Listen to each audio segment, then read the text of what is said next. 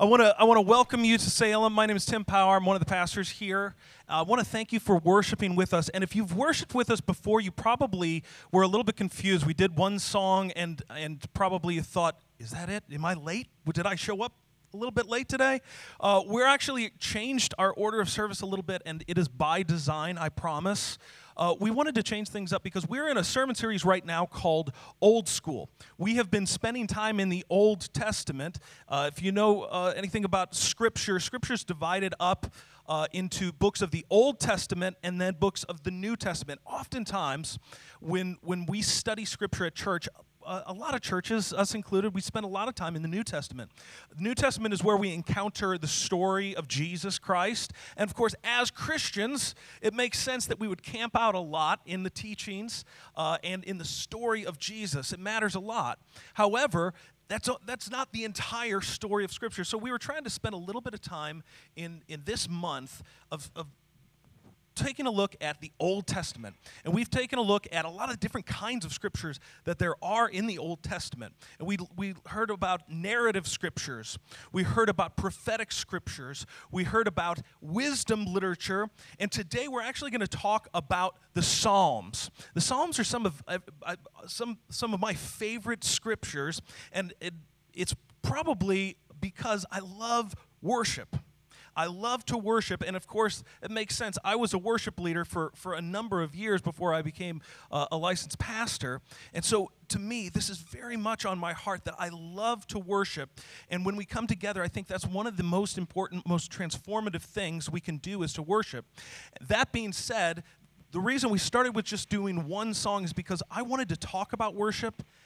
And a lot of the time, we, we have this opportunity where we come together, we do some learning, and then we, we, we close with one song, and I, I thought it really would make more sense for us to get into the scripture, to talk a little bit about what it means to worship, why we worship, why is it so important, and then to actually do it. Does that make sense? So we're going to try a little bit of that today, and we're going to start by reading a psalm of praise. This is Psalm 95. If you would just follow along with me um, and, and read this with me. Uh, actually, you don't have to read it out loud. I'll read it for us, but, but just, just follow along and, and take note of it. Come, let us sing out loud to the Lord. Let's raise a joyful shout to the rock of our salvation. Let's come before him with thanks. Let's shout songs of joy to him. The Lord is a great God, the great King over all other gods. The earth's depths are in his hands. The mountains, the mountain heights belong to him. The sea, which he made, is his, along with the dry ground, which his own hands formed. Come, let us worship and bow down. Let's kneel before the Lord our Maker. He is our God, and we are the people of his pasture, the sheep in his hands. If only you would listen to his voice right now. Don't harden your hearts like you did at Meribah, like you did when you were at, at Massah in the wilderness, when your ancestors tested me and scrutinized me. Even though they had already seen my acts, for 40 years I despised that generation. I said, These people have twisted their hearts. They don't know my ways.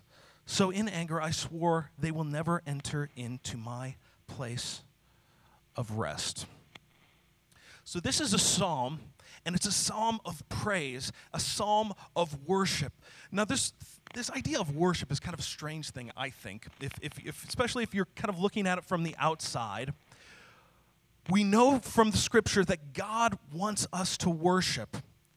That God wants us to worship. And, and I, I, I sometimes I think about this and I try to think about why do we worship God? Is it because God has a weak ego? You think about that? Why do we worship God? Do we worship God because He needs to hear how great He is all the time? You know, usually if, if somebody's like that, somebody needs praise, they need affirmation all the time, that seems like a, a, a bad character quality, doesn't it? So, why do we see this at, at, in God that He always needs praise, and that we should always praise Him? It seems strange. It seems like, like are, we, are we just trying to prop Him up well, actually it has nothing to do with what God needs and has everything to do with what we need, what God created us to need. Because I want you to get this. The purpose of worship is not to placate the ego of an insecure God, it's to renew our minds. It is to renew our minds. There's a scripture uh, from, from the New Testament, Romans chapter 12, verse 2 says this Don't be conformed to the patterns of this world, but be transformed by the renewing of your mind so that you can figure out what God's will is, what is good and pleasing and mature. Now, maybe if, if you're sitting here today and you think, well, why do I need my mind renewed? Why do I need my mind renewed? We, we need our minds renewed because if we don't have our minds renewed, we fall into the patterns of thinking that this world has us fall into. And, and has anybody ever, think back on your life for a second, have you ever believed something that was false? Uh, raise your hand if that's true about you. I have believed something that is a fallacy, something that is not true. Um, I th- all of us have fallen into this. All of us have fallen into this way of thinking and believing something that's not necessarily true. Um, I, I, had a friend, I, I, shouldn't say had a friend, I still have a friend. I have a couple friends actually. Um, I have a friend who uh, we, we were on a road trip one time and we got into a very interesting conversation. Now, this, this guy is really, really a smart dude. But he, we, we started talking about, we, we were both big fans of documentary films, and so we started talking about. He told me about a documentary he, he was he was watching about dinosaurs, and, and he said, um, "Tim, let me ask you a question. Do you believe in dinosaurs?" And I, I was like, "Yeah, yeah, I believe in di- dinosaurs." And he's like, "I don't," which I I thought okay. And then he said, "Do you believe in mermaids?" And I said, uh, like literally existing mermaids? He said, Yeah. And I said, No, I don't. And he goes, See, that's where we differ. I don't believe in dinosaurs, but I do believe in mermaids. And I said, Why? What? Why on earth would you believe in mermaids but not dinosaurs? He said, Well, I think about it like this. You know, when they find these dinosaur bones, don't you find it convenient that they always find the dinosaur bones all in one place? And I said, Well, maybe like the dinosaur died there. And so they found all his bones in one place. He goes, Seems too convenient for me. So, my friend, he believes in something. I, am going to say, I'll, I'll make a judgment call. I think that he believes in something that is a fallacy. And, and see, one thing, one thing about worship is that it, it, it makes us change our minds and not be drawn to these fallacies that we can easily fall into. And i am going to share with you a fallacy that I fall into way too often, especially if I don't worship. This is a fallacy that maybe somebody else in this room falls into too. Here's the fallacy that I fall into every single day it's that I am the center of the universe. I am the center of the universe. Anybody else the center of the universe? So I fall into this pattern of thinking all of the time. And it makes sense that some of us fall into this pattern of thinking because, think about it, every situation you're in, it's about you. The way you perceive the world, it's all about you. You see through your eyes, and every situation tends to focus on you. But you know, that's not true. You're not the center of the universe. And part of renewing your mind in worship is just getting to the point where you take yourself off the throne in your own life, where you're able to get yourself off the throne and put God in the throne. And, and here's, here's a really key thing that I think some people, uh, if, if, even if you're totally non religious, I, I think that this is a key thing to understand is that everybody worships. Everybody worships. I, I, I recently I, I, was listening to um, uh, a speech given by uh, David Foster Wallace, and uh, uh really interesting writer. And uh, he has a, a really interesting thing he said in a speech that he gave about worship. Now, he is not a pastor.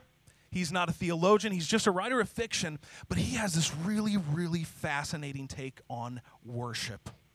And I, I think it's, it's worth me sharing this. So, so this, is a, li- this is a little bit lengthy, but please, please kind of uh, pay attention. This is what David Foster Wallace says Everybody worships.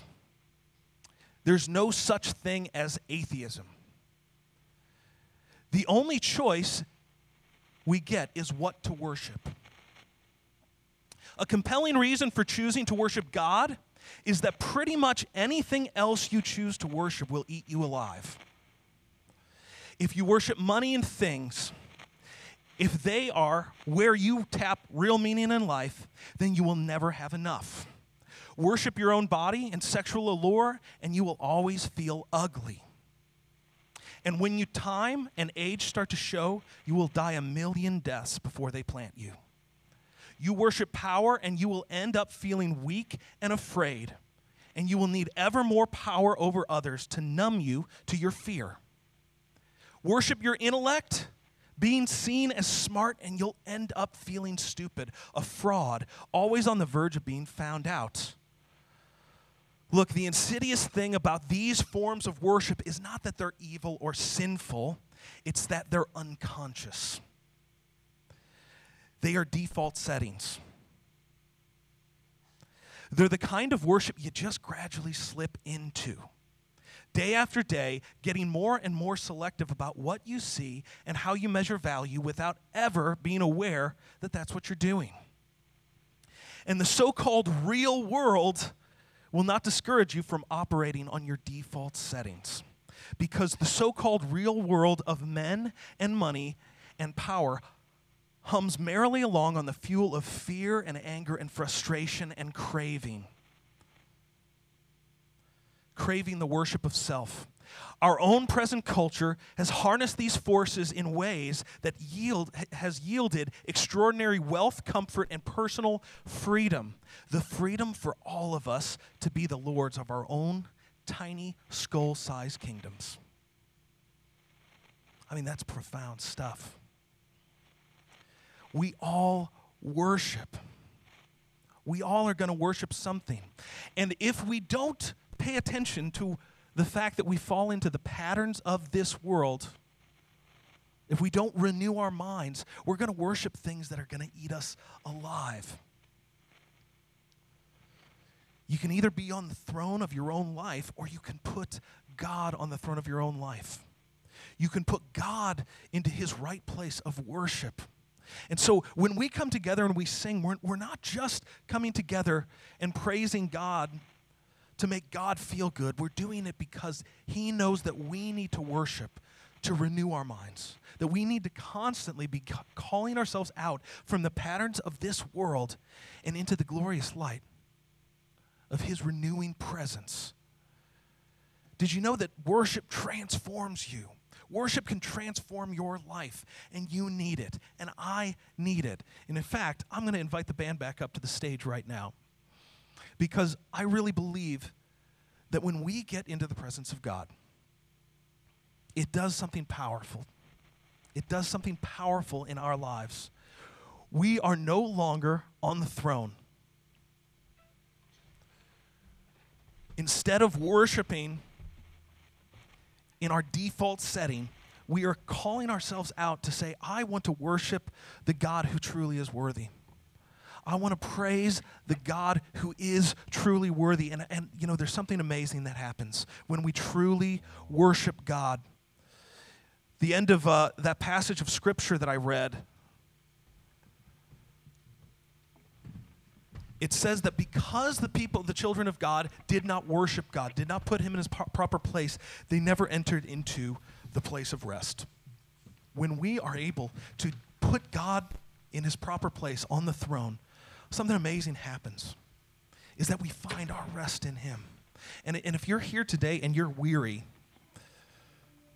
I want to encourage you to find your place of rest in Him this morning. So if you would, let's just bow our heads. And then after, after I say amen, I would like it if we could join together in worshiping again.